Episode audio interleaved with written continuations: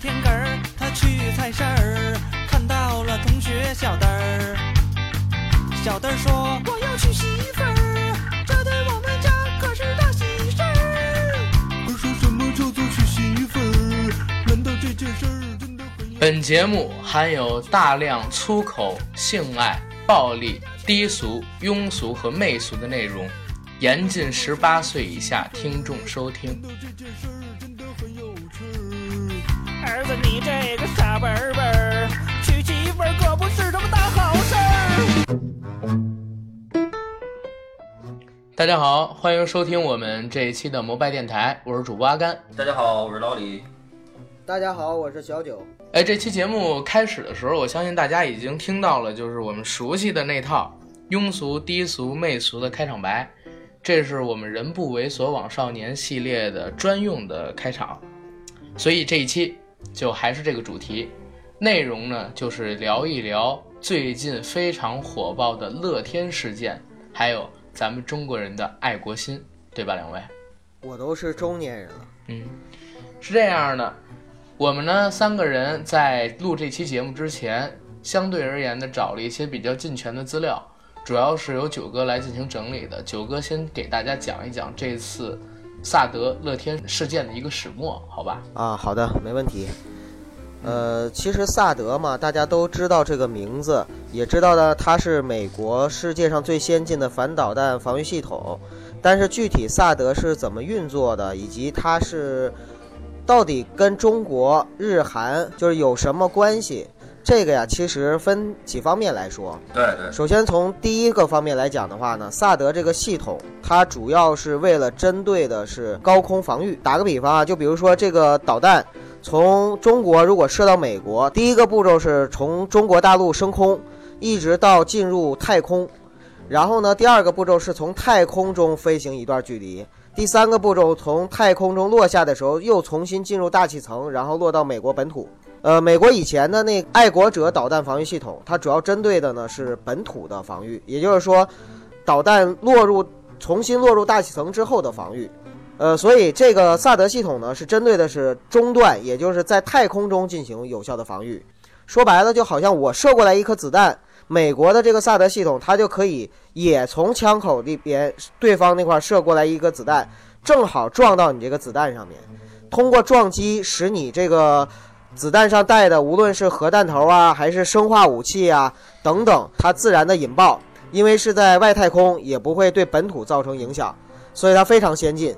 目前全世界能做到这一点的只有美国的萨德系统，它有大概百分之九十的拦截成功率啊、所以萨德系统呢目前是全国全世界独一无二的。美国之所以在韩国要部署萨德系统，当然了，就是近因，也就是我们所谓的直接原因，一定是因为就是目前朝鲜半岛嘛，这个战争的阴云始终笼罩在朝鲜半岛。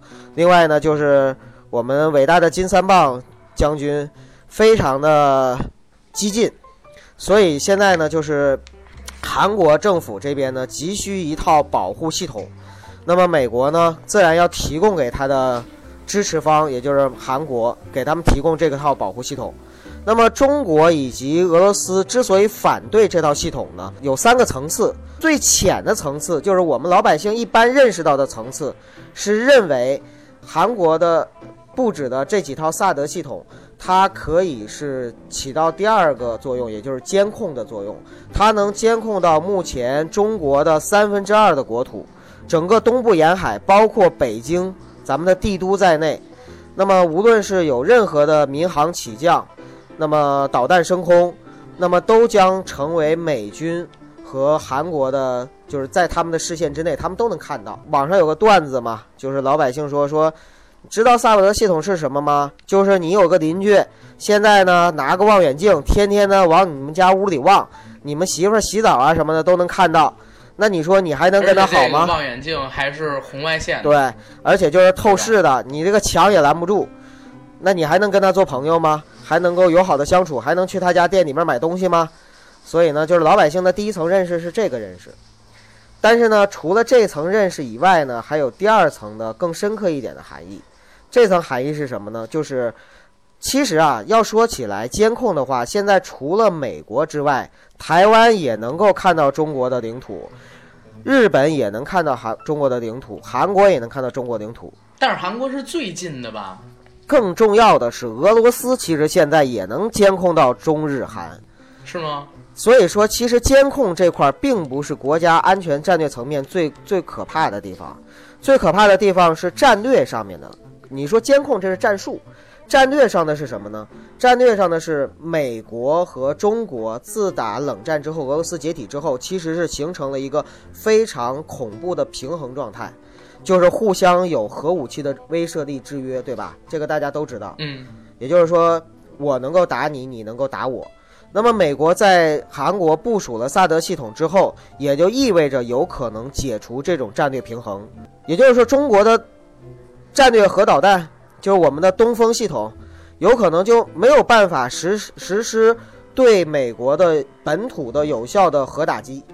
那么，这就造成了将来美国有可能发动战争，这是非常重要的一点。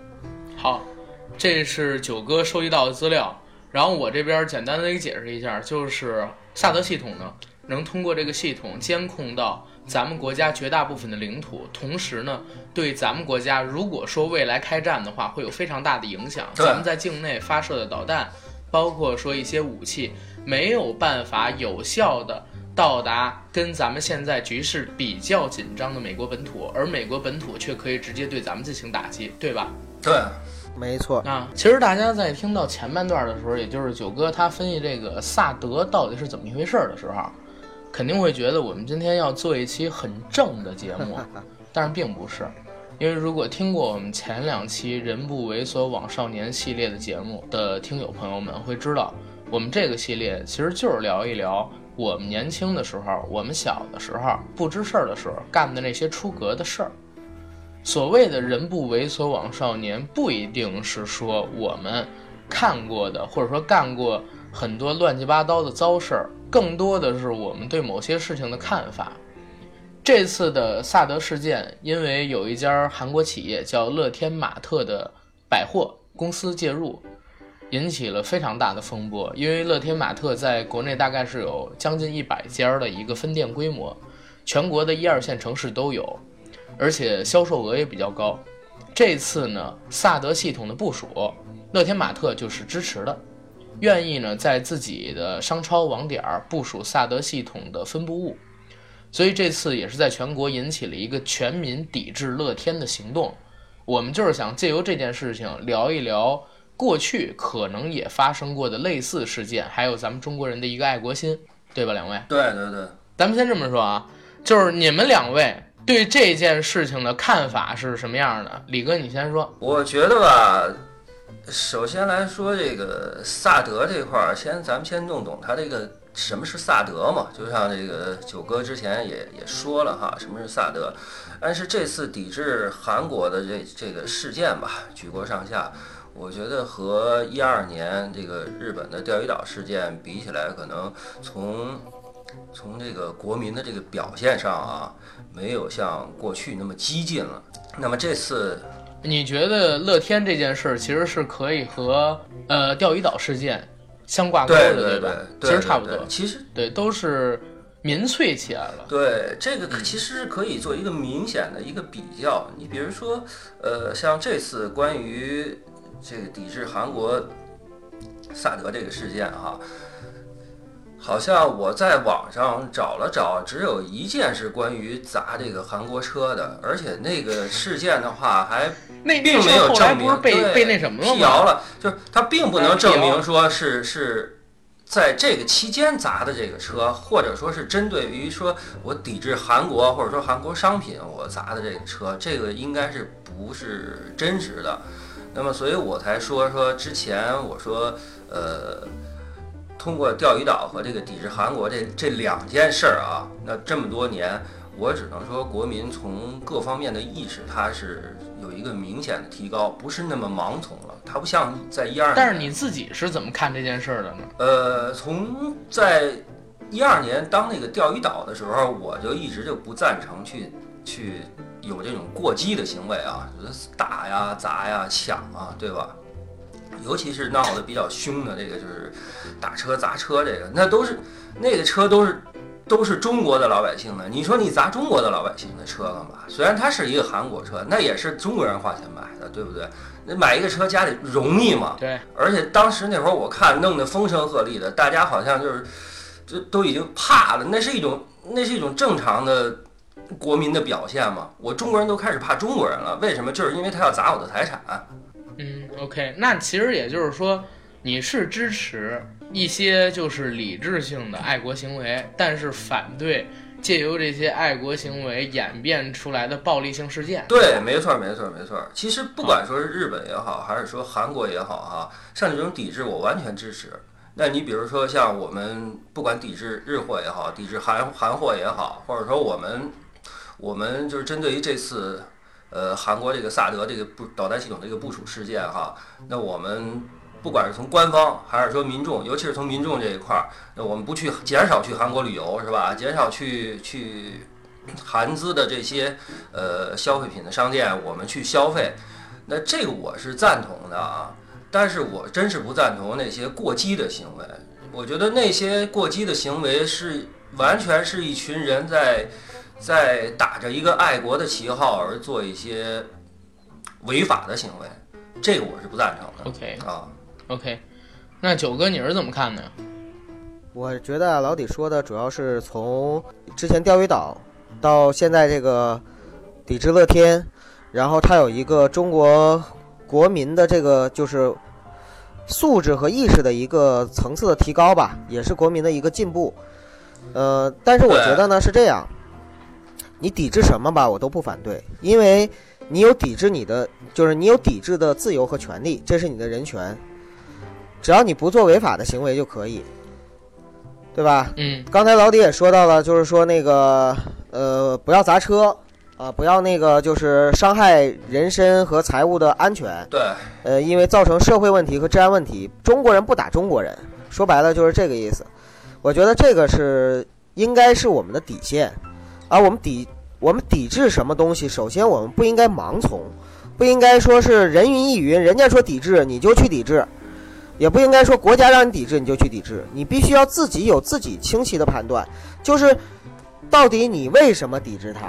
你抵制它的原因是什么？你抵制它的目的是什么？你抵制它要产生一个什么样的结果？对对，如果你能把这些东西都能弄清楚的话，你你有立场抵制，我尊重你的立场；你有立场你不抵制，我也有立场，我也尊重你不抵制的立场，对，就是这个道理，对吧？对，这是你的看法对吧？呃，阿甘呢？我是这样，我我跟你们的看法可能有点不太一样。我先给大家讲一故事，就是在一二年的时候，大家知道一一年、一二年那个时候，其实就是关于钓鱼岛的事情闹得挺厉害嘛。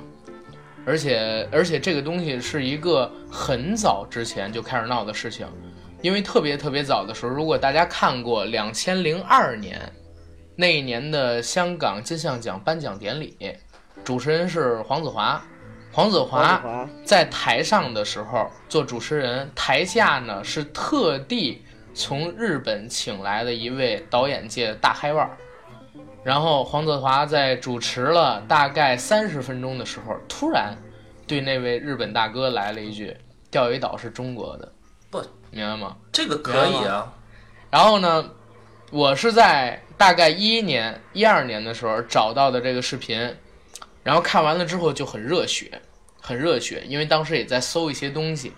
一二年，钓鱼岛事件争端开始出来了，然后全国，尤其是以我当时上大学嘛，以大学生为主，展开了特别多的抵制日货，然后呢，游行。真的有游行啊，只是大家可能没看到什么新闻是没爆出来，但是真的有游行。然后呢，还有就是所谓的砸车、砸日本车、砸日本店。我当时大学的女朋友应该是在石景山的呃吉野家，你们知道吧？嗯知道。在那边就是做兼职，嗯，勤工俭学嘛。他们那边呢，就是因为吉野家大家都知道是卖那个日式的那种饭，牛肉饭啊，包括说照烧鸡肉饭之类的。因为产生了这样的事儿，在那两个礼拜之内，我都不让我女朋友去那儿兼职上班，推掉了人家让他们去的各种各样的工作。我们俩在坐车到那家店门口的时候，也看到他们挂出了中国的国旗，一连挂了应该是几个礼拜。但是哪怕是挂了这个国旗，也有人在他们门口摆横幅，摆钓鱼岛是中国的，然后抵制日货什么的横幅。那后来我又干了一件事儿，就是跟着我们大学的大概是四五个舍友，跟隔壁宿舍的哥们儿，我们拿那个学校的 A4 纸写了“保卫钓鱼岛”五个字，拿一个那个白色的线给它穿起来，参加了五道口驻日大使馆的游行活动。我们那天上午应该是早晨八点半从学校出发，大概是九点多到的那儿。到那儿之后就已经是有大概几百人了，甚至更多。大家举着国旗也有，然后脸上画着各种各样的油彩，跟我们一样拿着各种各式的标语，在这边游行，一边游行一边喊。同时呢，因为有这么多人嘛，尤其是以学生为主，大概到十点左右的时候，就来了不少的警车，来了不少的警车，在旁边停着，看着我们在那个驻日大使馆前边来回的走动。因为我们是驻日大使馆，它是一条街嘛，你们知道吧？我知道那地儿，它是一条街，对，我们是从这条路的左侧一直走到右侧，然后再回来。当时是说实话特别的激愤，真的特别的激愤，因为你知道身边有几百个人一直一就是一起跟你在喊啊，钓鱼岛是中国的，日本佬滚出中国，然后坚坚决打败日本帝国主义，然后怎么这种口号都出来了。当你身边全是这种声音的时候，脑子一下就被带热了。当时我们有个朋友，就是跟我们一起参加游行的，但不是我们学校的，就砸了一辆车，就砸了一辆车。呃，那车是什么牌子我忘了，但是当时就是因为群情很激愤，他砸的时候跟旁边几个人一起砸的，还有好多人在那叫好，当时我也在跟着叫好，但是刚砸完就让警察给带走了，带走了以后，哎，相对而言的气氛就稍微下来一点儿，后来因为人越聚越多，警察开始就是一票一票的把我们轰走，轰轰轰轰轰，那天上午大概是到了十二点之前。人就差不多都散了，回去以后，我们几个宿舍的哥们儿，然后去了学校门口的一家那个烤串儿，一边喝酒一边说话，一群人群情激愤，然后说今天干得好，然后怎么怎么样，咱咱们今儿个虽然没砸车，但是呢，咱们今天在这个驻日大使馆前边搞游行，还拍了小视频，呃，不是小视频，还拍了视频，哎，表现出了咱们这个爱国的尊严。然后几个人喝的特别多，那天晚上说了很多就是交心的话，你知道吗？这是大学里边发生的事情。但是现在回头看，当时干的事情可能是有点傻逼。阿甘，我是觉得哈，你们去使馆这边去游行也好，示威也好，我是赞同的啊，因为我们必须要发出一个声音嘛，对吧？但是后来的行为就我还是不赞同啊。我再说一个。有意思的事儿，就是说，也是关于一二年这个钓鱼岛事件，当时这个日本车都受到威胁嘛。我就是印象中很多很多人当时卖这个车标是最疯狂的，把这个车标都盖成那个这个中国国旗，你有没有印象？车标全是五星红旗是吧？那这对，那我说一个说一个对。其实就是我青岛有一朋友，他当年买了一辆那个新买的，二十多万买了一辆丰田的锐志，买了一辆丰田锐志就上下班开嘛。然后这边闹得挺凶的，我就给他打电话，我问他，我说这边有没有青岛那边有没有打砸那日本车的事儿？他说那边也有。我说那你这车怎么样？他说我这车倒没被砸，说但是有一天呢，妈早上起来出来怎么打这车就着不了了，你知道吗？找不了，这急着上班，怎么都找不了。后来一看啊，也不是谁给他那排气管那儿塞一苹果给堵着了，他妈死活都找不了。那你说影响人家上班了？当时有好多这种新闻，网上还有教程，你知道吗？拿一个塑料袋儿，然后塞在他那个排气管里边去，因为排气管热嘛，你知道吧？然后那个塑料袋该化了，化在里边之后就怎么打都打不着火，怎么打都打不着火，但是车也不会炸。当时有这个教程。那你说。这个东西是不是它对于咱们是普通的正常人有一个生活的一个很大的影响？你说这这因为这事儿你耽误耽误自己上班，我招谁惹谁了？你说我买一车容易吗？是我刚才说的还是说二十多万的车，那如果说我们要砸一个六七万的车，那咱们都说六七万的车是什么的家庭买？真是普通的工薪家家庭，嗯对吧？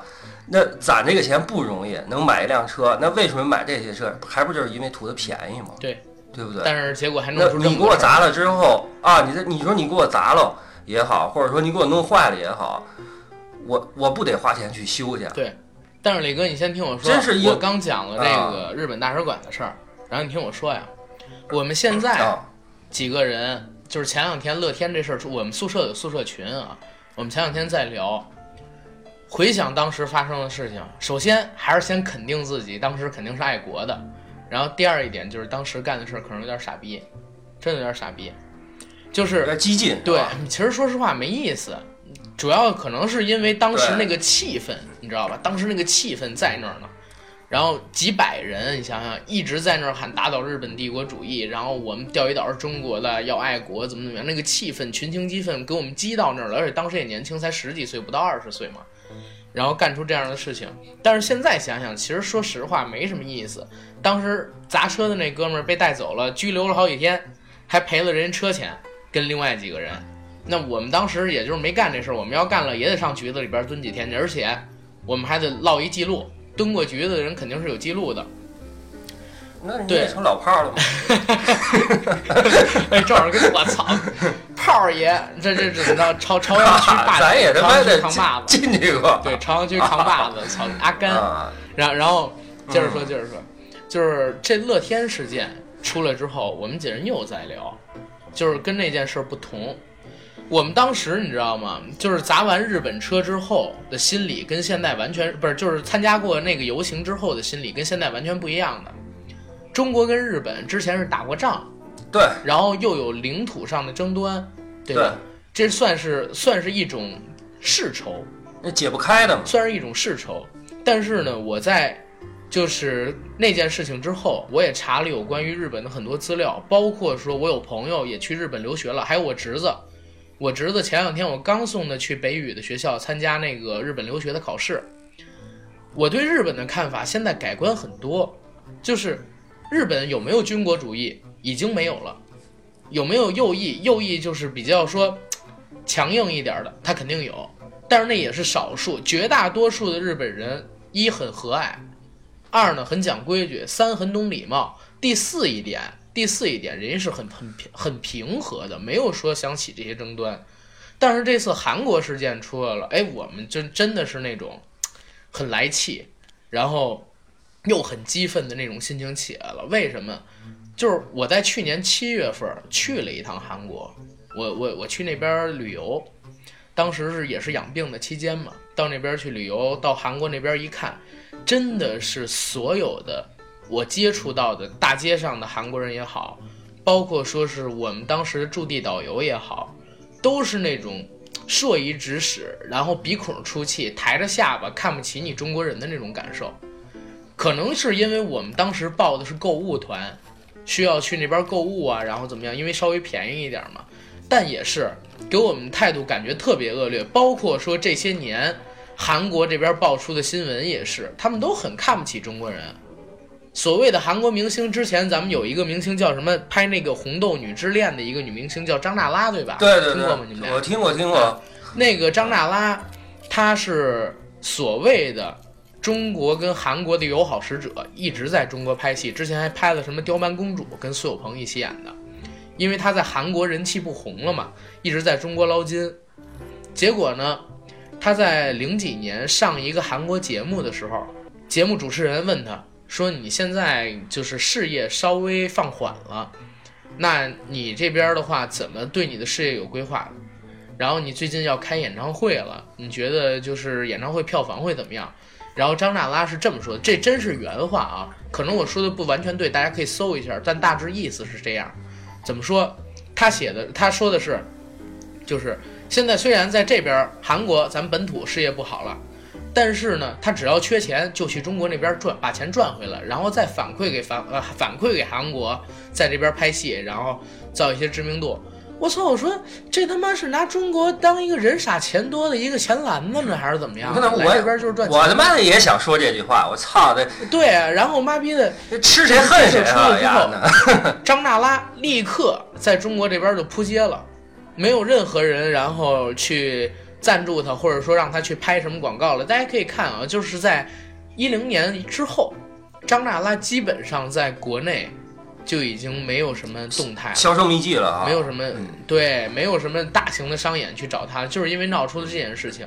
后来呢，接触到的一些韩国明星，包括他们所谓的言论，甚至说咱们一些中国的演员之前在韩国当训练生的时候，受到了很多的欺负。后来回国之后，为什么都解约？主要还是因为针对跟所谓的对咱们国家的一个看不起，所谓的对咱们国家的一个看不起。我觉得有什么可牛逼的呢？一个五千万的人的一个国度，就像那个笑话说的，中国，哎，北京天气怎么样？然后福建天气怎么样？然后广州天气怎么样？河北天气怎么样？然后韩国全国天气今天怎么样？你这么小点儿的一个地方，而且就几千万人的一个城市，你赚钱其实靠的就是我们中国的这个人口红利跟大市场。现在那么多的韩星来中国捞金，那么多的韩国企业在中国有自己的工厂，有自己的网点儿，那么大的销售额都是在中国买的。你现在吃饭砸锅，然后又引出乐天这么一个事件来，舔着你美国爸爸的屁眼儿，然后跟中国这边干这种事情。现在，乐天事件造成的后果是什么？全民抵制乐天。刚才我说过了，咱们政府关了大概是得有五十家的乐天的网点儿，而且以后关的会越来越多。全民抵制韩货，韩国的明星已经不能再来中国这边捞金了。我觉得这完全是正确的。咱们啊，其实更应该让这些所谓的周边的人、周边的国家，或者说所有对中国还保留在咱们国家七八十年代又穷又愚昧那种意识上的外国人知道，咱们已经不是当年那个可以让你看不起、可以让你硕衣指使、随便欺负的中国了。咱们现在就是要强硬起来，包括你知道吗？我前两天在微博上看到有一个阿姨。她在说这个所谓的萨德事件，那个阿姨应该已经七八十岁了，一边在认真我看了，缝东西一我边说看了那个，啊，对嗯，一边在缝针，然后一边说，这萨德世界这个小小小小韩国佬是要找事儿啊，啊，咱们国家就是太善良了。人现在想要治他，怎么都能治他。当然，我不是说我们要用这个引起战争啊，因为平和平是每一个人的希望。但是呢，咱们国家是不是也可以强硬一点儿？只是这种用言语上的谴责，我们严厉斥责你这种词，我们已经听了无数遍了。现在中国是全世界第二大的经济体，GDP 增长也非常非常的快，同时咱们的购买力是全球第一，这么大的市场，所有人都想冲进来，大不了咱们就给他来一个经济制裁嘛，看看这些国家还敢不敢惹咱们。这是我的一个看法，可能稍微激进一点，但是我还是保留那个态度。就之前我了解到的韩国人这种状态，咱们早就应该制止这帮棒子。然后九哥你来，我再插一句吧，我插一句啊，嗯，呃，阿甘刚说起这个日本，实际上日本民众很激动啊，啊没事儿没事儿，说有点不要激动。呃，日本民众和这个韩国民众的这个国民素质的比较，我就是想说一个实例吧。其实韩国的这些国民啊，这基本素质特别低，非常非常低。那还是说一个青岛的事儿吧。一二年在青岛，那有一个小区的话，基本上住的百分之八十都是韩国人嘛。呃，然后我就去问哈，说这就是这些韩国餐馆哈，晚上是不是韩国人消费，闹不闹？然后周边这些业主就说起来，说没一到晚上，这些韩国人就喝酒，喝完酒就闹事儿，就打架。所以我那会儿我就觉得韩国韩国国民的素质如此之低哈。而且刚刚那个阿甘有说到一个，就是说，呃，韩国明星那个，我说那句话叫叫吃谁恨谁啊！你挣老子钱，他妈的你丫回国啊，你丫回家还他妈的。还他妈的说这个，说你可以心里觉得这样，但是你别他妈说，对不对？我们咱又话又说回来，就是说，不光是说北京人好这个理儿，要这个面儿，说全国人都他妈那样，对吧？啊，你吃我，你还恨我，你还他妈到处跟人说去，我操，我他妈就要这个理儿，我还就不他妈让你丫来了。但是我这最近对呀、最近这段时间哈，我我是很少往北边去啊，我不知道现在望京四区那边有什么动静啊，因为望京四区基本上全是韩国人嘛。现在有没有有没有给他们家涨房租啊？操！不是跟你听我说，望京这边，我最近也问了一大哥，你知道啊吗？就是他家就在望京，望京现在就是北京的一个韩国城，对啊，到处都是韩国的所谓的烤肉店、韩式拌饭，然后满大街不是韩国人就是朝鲜人。从九几年就开始了我那边儿。哎，对、啊我每次去望京的时候，之前每次去望京的时候，我说实话，我都觉得不爽。我觉得那边的空气他妈的都不是北京，那边的空气都不是北京，满大街的人都是那种啊，你这哒哒哒哒，就是那那那种声音，你知道吗？而且你知妈的，我说你你这这这他妈是在干什么呢？而且一个个真的拽的要死，泡着中国姑娘，然后呢花着中国钱，在那边又拽的不行，觉得自己是一个韩国人，跟谁说话都特硬，勾三搭四的三五个人在一起，在某个店里边，比如说吃饭，又吵又嚷，声音还特别大，都喝酒，对，我他妈真的就特别看不上那儿。然后现在这两天我听说老实多了，真的是老实多了，是吗？包括就是我现在住的望京那哥们儿跟我说，就是乐天这事儿出了之后，他身边有一个跟他特别好的韩国朋友，但是来中国快二十年了。就是首先呢，他觉得中国人做的这个事情，他不理解，认为这是他们韩国自己的事儿，明白吗？嗯认为他们这是他们韩国自己保护自己的事儿，但是呢，他也不敢说，因为现在可能是也是害怕民粹嘛，民粹是很被激动，不很很很恐怖的一个东西，一旦被激愤起来了，所有的人都是同仇敌忾的。他也在想，如果说气氛再紧张一些，是不是要考虑回韩国？他来这儿都快二十年了，所以这个这个事情，我觉得咱们通过这种抵制，所谓的影响还真的是挺大的。包括说我今天看一个新闻，可能说因为中国抵制韩货、抵制乐天，今年韩国的 GDP 可能会下降零点三到零点五个点，这是我得到的消息。而且就是还一个是什么啊？我我印象中啊，我不知道我这个记忆清不清楚啊。关于这个萨德导弹的防御系统是韩国主动要求对，部署的，并不是美国呃提出来的。对韩国主动要求是韩国主动要求的，那呃我想不通了就哈。但是还是要正常途径去抵制啊。看看九哥这边，九哥你来啊说，你说一下你的看法。呃，我刚才听你们说了很多哈，呃，一直我就一直在那个、拿个我我拿张 A 四纸，然后一直在用那个笔啊写写画画，因为刚才你们讲的这些给我感触也挺多的。呃，怎么说呢？就是我先讲一个我的故事，我那个应该还是上初中的时候，当时是南斯拉夫就南联盟大使馆被炸，啊，呃还有印象吧？呃有印象，那个是美国刻意而为嘛？对呀、那个事儿当时我不知道北京怎么样，我们东北是属于山高皇帝远，对吧？但是即使是在那样的情况下，我们还非常激动。我作为一个初中生，屁儿屁儿大事儿不懂的初中生，我记得我们那时候干过一件很好玩的事儿，就是我们在学校里边儿堆起一个小坟包，然后呢，那个在小土山上面插了一个小树枝儿，因为没有美国国旗嘛，然后上面呢那个用纸粘上了，写上美国俩字儿，然后底下写 USA，然后我们就开始拿砖头打，我操！你你们应该叠几个小人儿，拿针扎哈。哎，上面写着小布什。你知道这事儿，我现在回想起来什么感觉吗？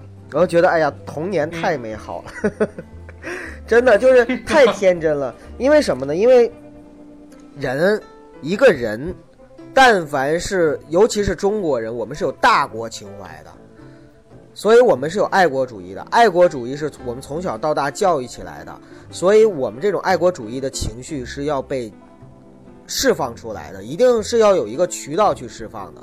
不管是在哪里，我们必须要有一个渠道去释放释放。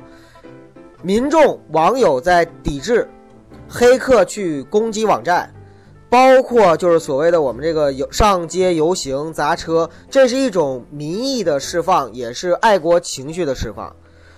中国从来，中国政府从来没有说说，我我就坚决不允许中国老百姓干这事儿，没有吧？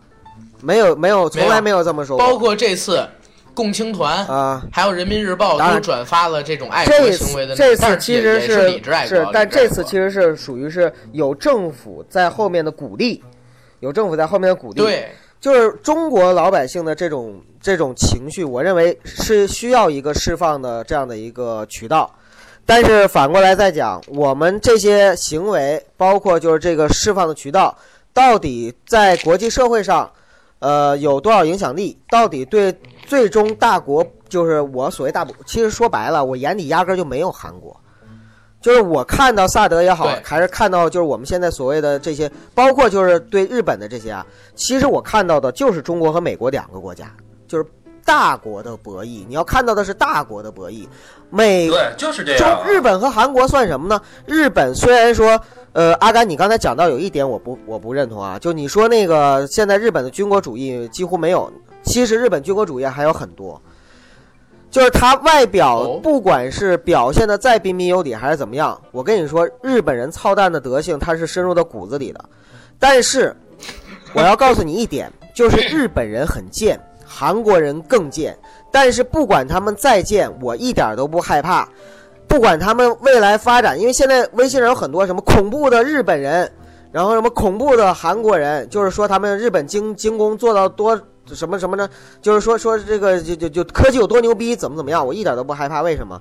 因为日本对中国是永远的敌人，中国永远都有警惕性，对吧？嗯韩国呢，他再怎么样，他就是一个小国家，芝麻绿豆大点儿的小国家，他也翻折腾不起多少东西，而且关键是对它还有一个死敌，就是北朝鲜。对，对所以呢，他们两个国家就是就是就跳梁小丑，而且呢，就是我们在我们这个卧榻之旁，我们完全就是说时刻警惕着，所以不会出现什么问题。关键是他们幕后的美国，美国现在其实是想发动战争，你一定要明白这一点。就是我们要明白这一点，美国现在是想发动战争，为什么？因为美国现在越往后就是拖得越久，发动战争这件事儿拖得越久，对美国是越不利的。因为中国在温和的崛起，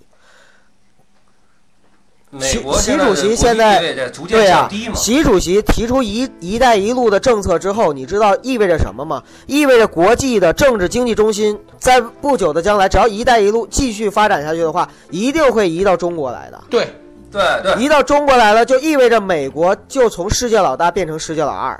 这一点咱们都能看到，美国人看不到吗？美国政府看不到吗？为什么他要“一带一路”往西？我们看往西走，阿富汗也好，伊拉克也好，伊朗也好，呃，那个以色列也好，就是为什么总是在那个地方有不断的战争？为什么就是不让这这个地方和平安定？美国不希望那个地方安定，因为那个地方安定了之后，中国的、欧洲的通路就打通了。而且还有一点啊，还有一点，因为以色列是犹太国，犹太国跟阿拉伯是世仇，这儿要记住。没错，嗯。但是这个世仇其实啊是可以解决的，为什么解决不了？我们说了很多问题但是我们不，我们没有意识到一点就是美国在后边，对，美国在背后。如果没有美国的话，不一定他们两个世仇就一定能够干一辈子。现在嗯大家都知道，闷头发大财，大家日子都好过了才是主流，对吗？对对，但是如果大家日子都好过了，谁不好过呀？九哥，你让我美国不好过。闷声发大财。中国有句古话，闷声发大财那是最好的了。咱们今天做，咱们今天做这个节目啊，一定要讲究方式方法，提高自己的知识和认知水平，否则将来报道上出了偏差，咱们是要负责任的。哎，刚刚说了这个美国啊聊远了哈，哎说个说个轻松一点的哈，我是昨哎，我天等会儿我还没说完，先先九哥说完。行，九哥说完了啊，就是，呃，再那就来再拉回来啊，再拉回来，赶紧拉回来吧。再拉回来。就刚才再说到那个就是游行的时候，我又想到一点啊，就是我们看那个当时钓鱼岛事件的时候，咱们是不是喊口号游行？钓鱼岛是中国的，日本佬鬼子小鬼子滚出中国，是不是这么喊？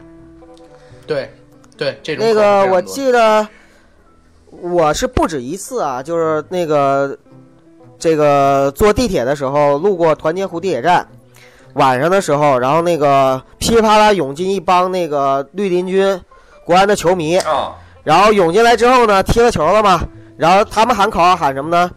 国安是冠军，然后下边接着就是天津，我操你妈逼，这种很正常，很正常，很正常，是不是很正？常但是生活，非常生活。但是你觉不觉得就是说，钓鱼岛是中国的，日本佬滚出中国，跟国安是冠军，天津我操你妈逼，有区别吗？我就问你有区别吗？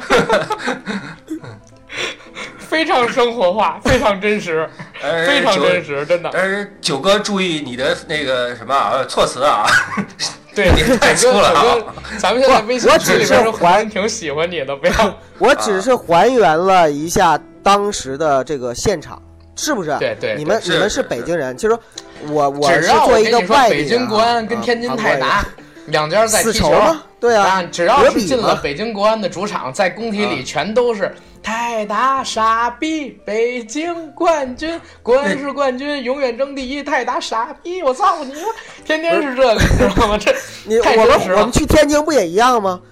北京球迷到天津不也一样受攻击吗？对不对？对对对，啊，这个是什么呀？这个不就是一个情绪的释放吗？嗯，有热血的男儿释放这种情绪不应该吗？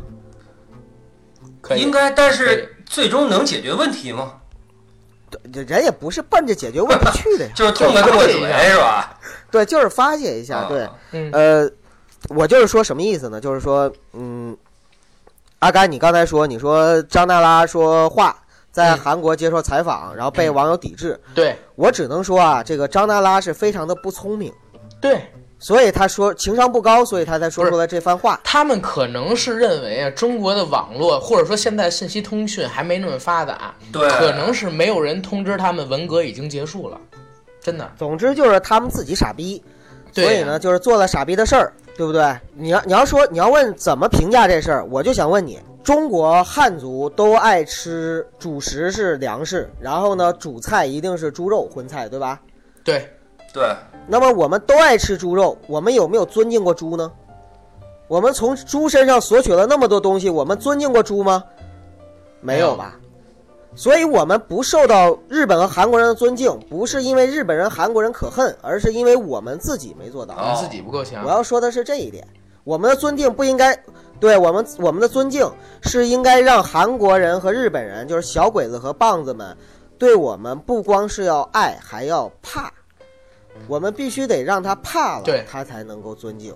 这两个国家都有一个很软怕硬，就是很奴传统性尤其日本表现最明显，欺软怕硬，对，很奴性。我们我们必须要把我们强势的一面展现出来了，才能够才能够得到尊敬，而不是把我们大邦上国、彬彬有礼、礼仪之邦这个展现出来，这个对他们没用。没为什么没用？因为几千年的，对几千年的历史已经告诉我们，唐朝的时候我们就礼仪之邦啊，明朝的时候我们仍然礼仪之邦啊，有用吗？表面上对我们进贡，对我们那个就是俯首帖耳，然后俯首称臣，但是背地里呢是从来没把我们当成是真正的主人，从来没对我们有过真正的忠诚，对不对？对对所以说，对他们的话，我们就是要想办法让他们怕和恨，甚至是敬畏，那么都比让他们就是觉得说跟我们，呃哎，亲热 要好得多。哎呦我操！我怎么感觉咱们这期节目传上去之后要被删了？我操！还是录两版，还是录两版，一版一版咱们发在平台上，对对对，一版放在百度云里，完整版放百度云里，好吧？哎，不是我，我觉得咱说这个不过分吧？后来有点过分，让他们又怕又那什么，那有点过我。觉得不过，我觉得九哥的意思啊，我总结一下，九哥的意思实际上要表现的就是什么呀？就是国强则民强，嗯是吧？对民再强，国不强，别人是不会尊重你的，嗯，对不对？对嗯哎哎，你们有没有发现啊？就是日本就是钓鱼岛事件和韩国的这个乐天事件，其实咱们老百姓的成长性在哪儿呢？日本那个咱们是很多的青年人嗯。热血分子跑到街头去游行，但是，但是啊，家乐福里边该买什么还买什么，然后那个这个就是去日本旅游的，该去的还去，哎，九哥啊，现在呢，韩国的乐天世界，我打断一下，嗯。这抗日那个跟家乐福没关系吧？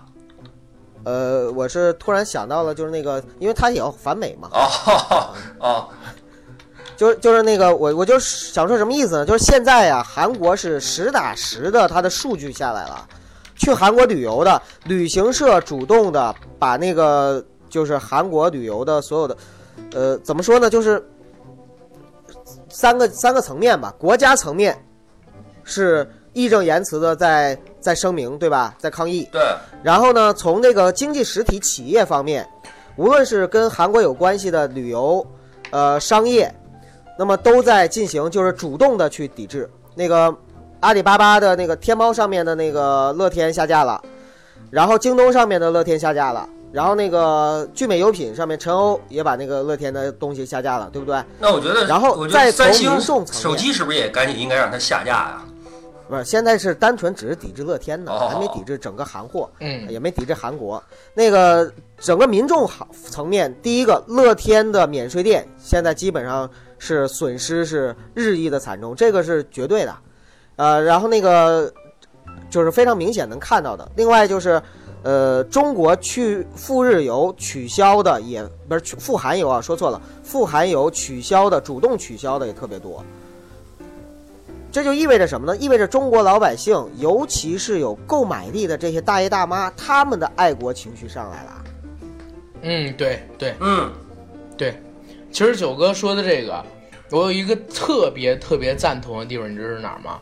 嗯，就是就是国强民强对啊，才有用，你光民强国不强没有用。就是前两天我在我在那个知乎上边看到一篇回答，那个问题是这样的：中国的发展到底有多快？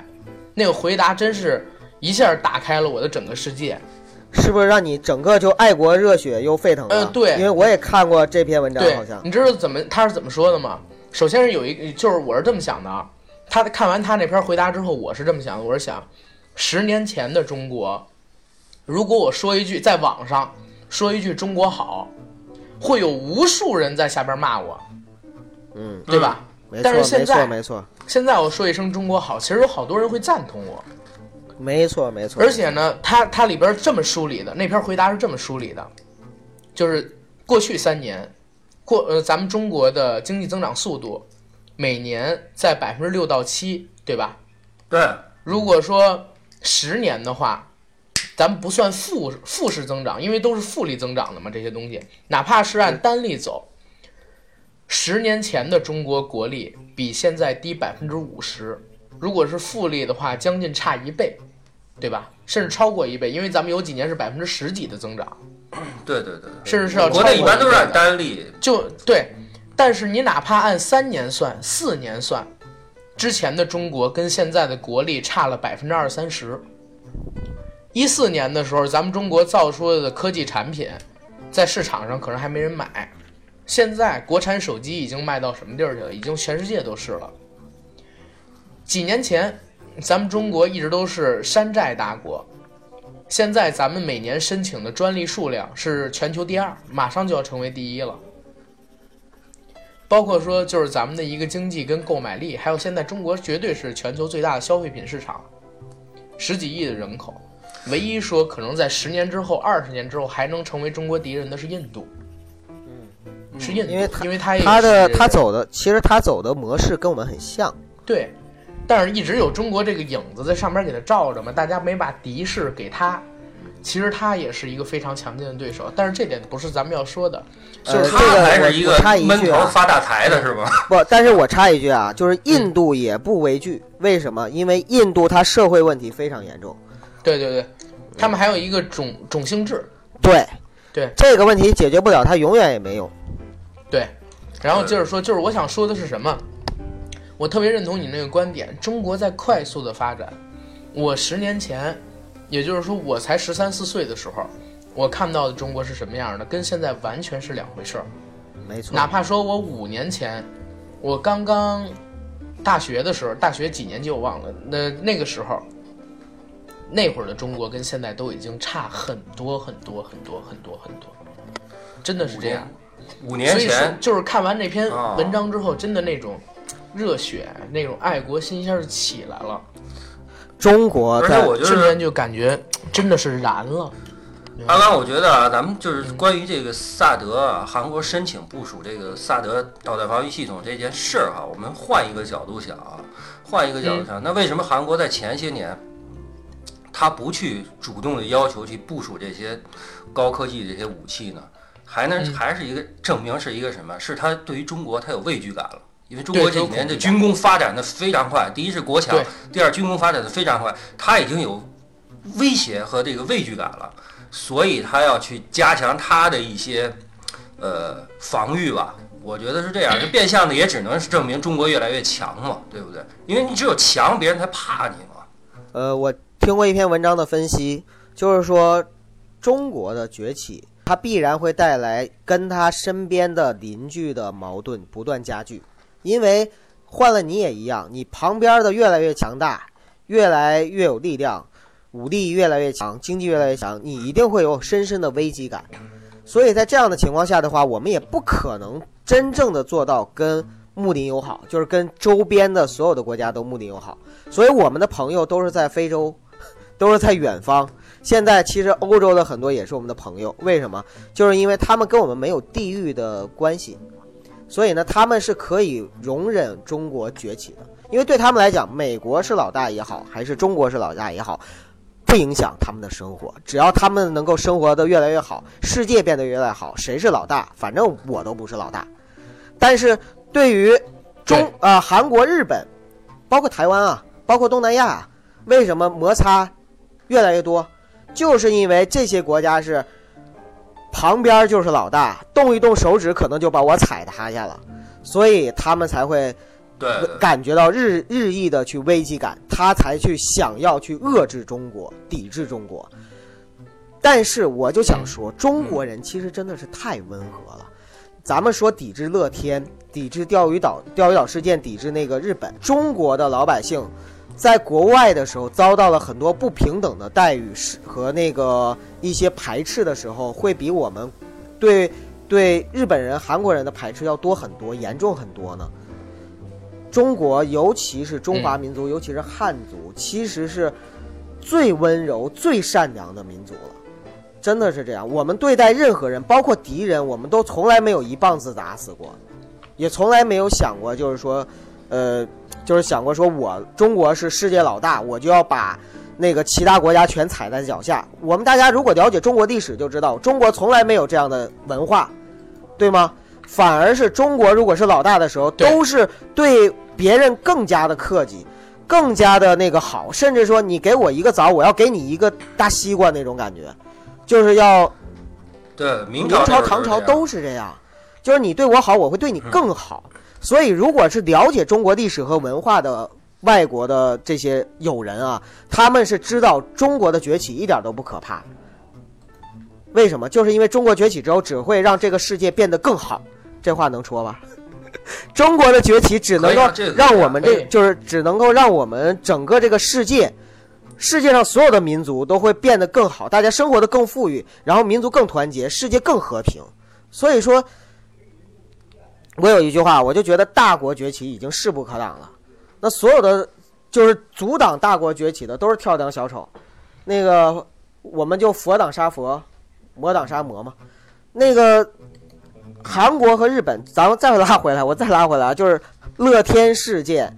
其实你们有没有想过，就是乐天这个公司本身就是挺令人恶心和讨厌的一个公司。还好，还好，还好。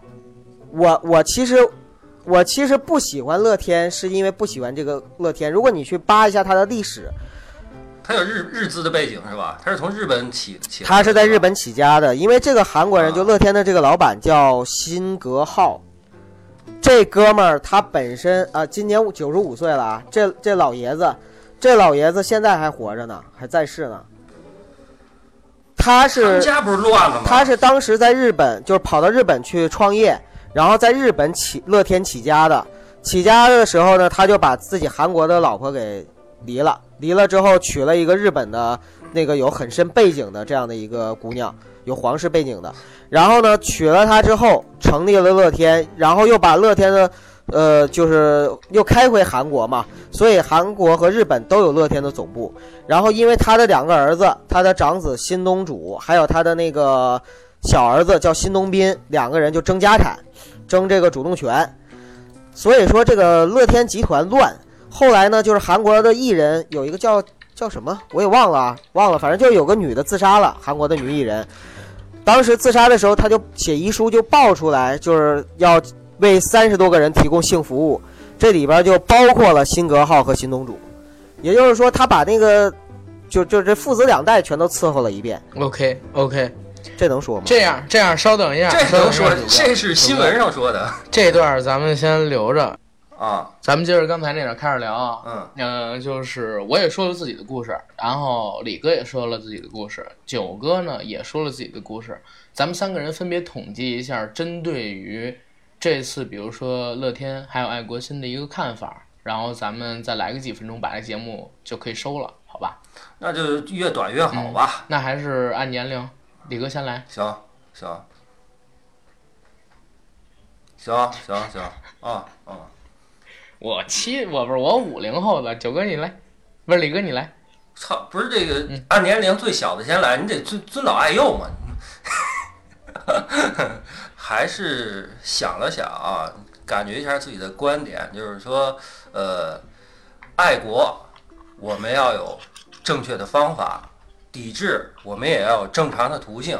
那 我真的不希望说像一二年的钓鱼岛那会儿的那些行为啊，打砸抢的行为，如果说我们的国民如果再在这件事情上说再出现那种行为的话，我只能说就是一群傻逼了，真的只能这么说了。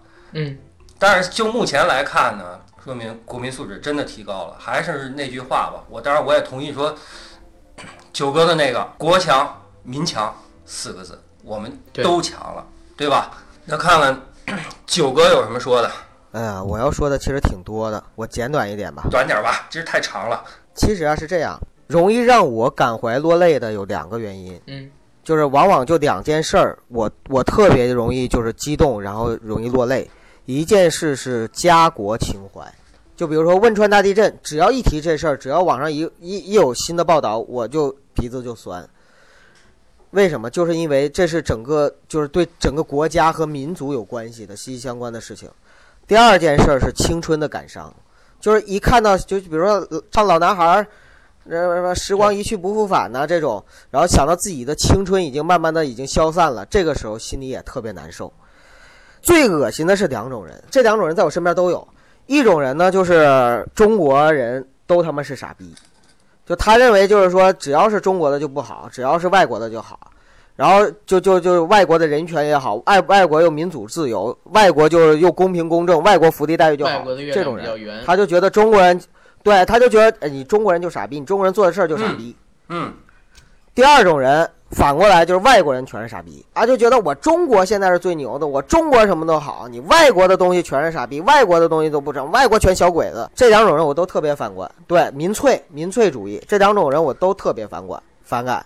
为什么？因为我觉得其实从老百姓的层面来说，每个国家都有好人，哪个国家也都有流氓。哎，对，都有人渣。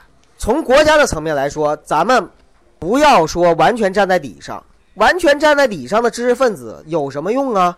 对，什么东西都是要讲利的，你屁股决定脑袋，你坐在哪个位置，你在哪个立场，你就要替哪个立场、哪个阵营说话。我是中国人，我在中国生活，我就要用中国作为主主旋律来说话，来讲事儿，来讲我们中国的道理，对不对？你你甭我你甭站在很多中国人都想啊，你要讲理，你要站在美国人立场，你要站在西方人立场，你要站在韩国人立场，站在日本人立场，你站在他们立场干啥呀？对呀、你要站在中国人立场来想这个事儿，怎么样对中国人最有利，这才是最应该做的。所以说，你抵制韩国货，你抵制乐天，我尊重你；你不抵制韩国货，你不抵制乐天，我也尊重你，那是你的权利。只要你知道你抵制的是什么，你为什么抵制它，你是不是中国人，你怎么样做才能够对得起中国人这三个字儿？只要你做到这一点，我就尊重你，好吧？好，九哥说的好，好，这是九哥的看法。然后我那我做个收尾吧，就是九哥其实说了我绝大多数想说的话，就是爱国嘛。作为一个中国人，你不爱国，你都不配这三个字，没错，配你这个身份。其实说实话，我最近遇到一个问题，我有个妹妹，现在她出国了，去澳大利亚了，然后可能要去美国那边读书，就是现在已经在澳大利亚。我最近特别烦跟她聊天儿，你知道吗？就是她自从出去了以后，洋溢的那种自豪感，嗯，自豪感跟快溢出来的那种，在澳洲那边生活多好多好多好那种优越感，我真的我还我你还是我妹妹吗？真的我我现在是有这种感觉，就 但是我觉得啊这也是还小，就是可以教育过了。但是我也想说的是，就像刚才说的，这个我在这个国家，我我我我拿着这个国籍，我流着他的血，我爱他，不能容忍的就是。有人在我面前指着我骂他，什么什么是自己的祖国？就是自己可以每天骂个十几万遍，但是你别人骂他一句，外国人骂他一句就不行，嗯，这是自己的祖国。所以就像韩国的事儿、日本的事儿，归根到底都是中国人的一个爱国心在作祟。没错，，我们所谓的人不为所往少年，其实就像开头的时候说过的，只是我们自己对某些事情的一些比较激进或者说比较另类的看法。今天韩国萨德乐天的事儿出来，我看到咱们的年轻人也好像我这样年轻人也好，咱们的中年人也好，咱们的老年人也好，像我这样的中年人，像李哥那样的老年人，是吧？对对，都在很理智的，然后展开各种各样的行动。我们没有打砸抢，我们只是抵制。我们要让他们知道，我们现在变强了，我我我们能做很多很多的事情。我们从某些方面，我们就能制裁你，哪怕不用武力。我觉得这是咱们国民意识的进步，包括说是咱们中国整体实力上的一个进步。我挺自豪，也没什么可说的。那今天就到这儿，好吧？好，谢谢各位。好，好，那谢谢。还有一件事儿啊，就是这一期的节目呢，我们还是会把自己的官方微信群的二维码放到这个封面上，然后也感谢大家对我们的支持，谢谢大家。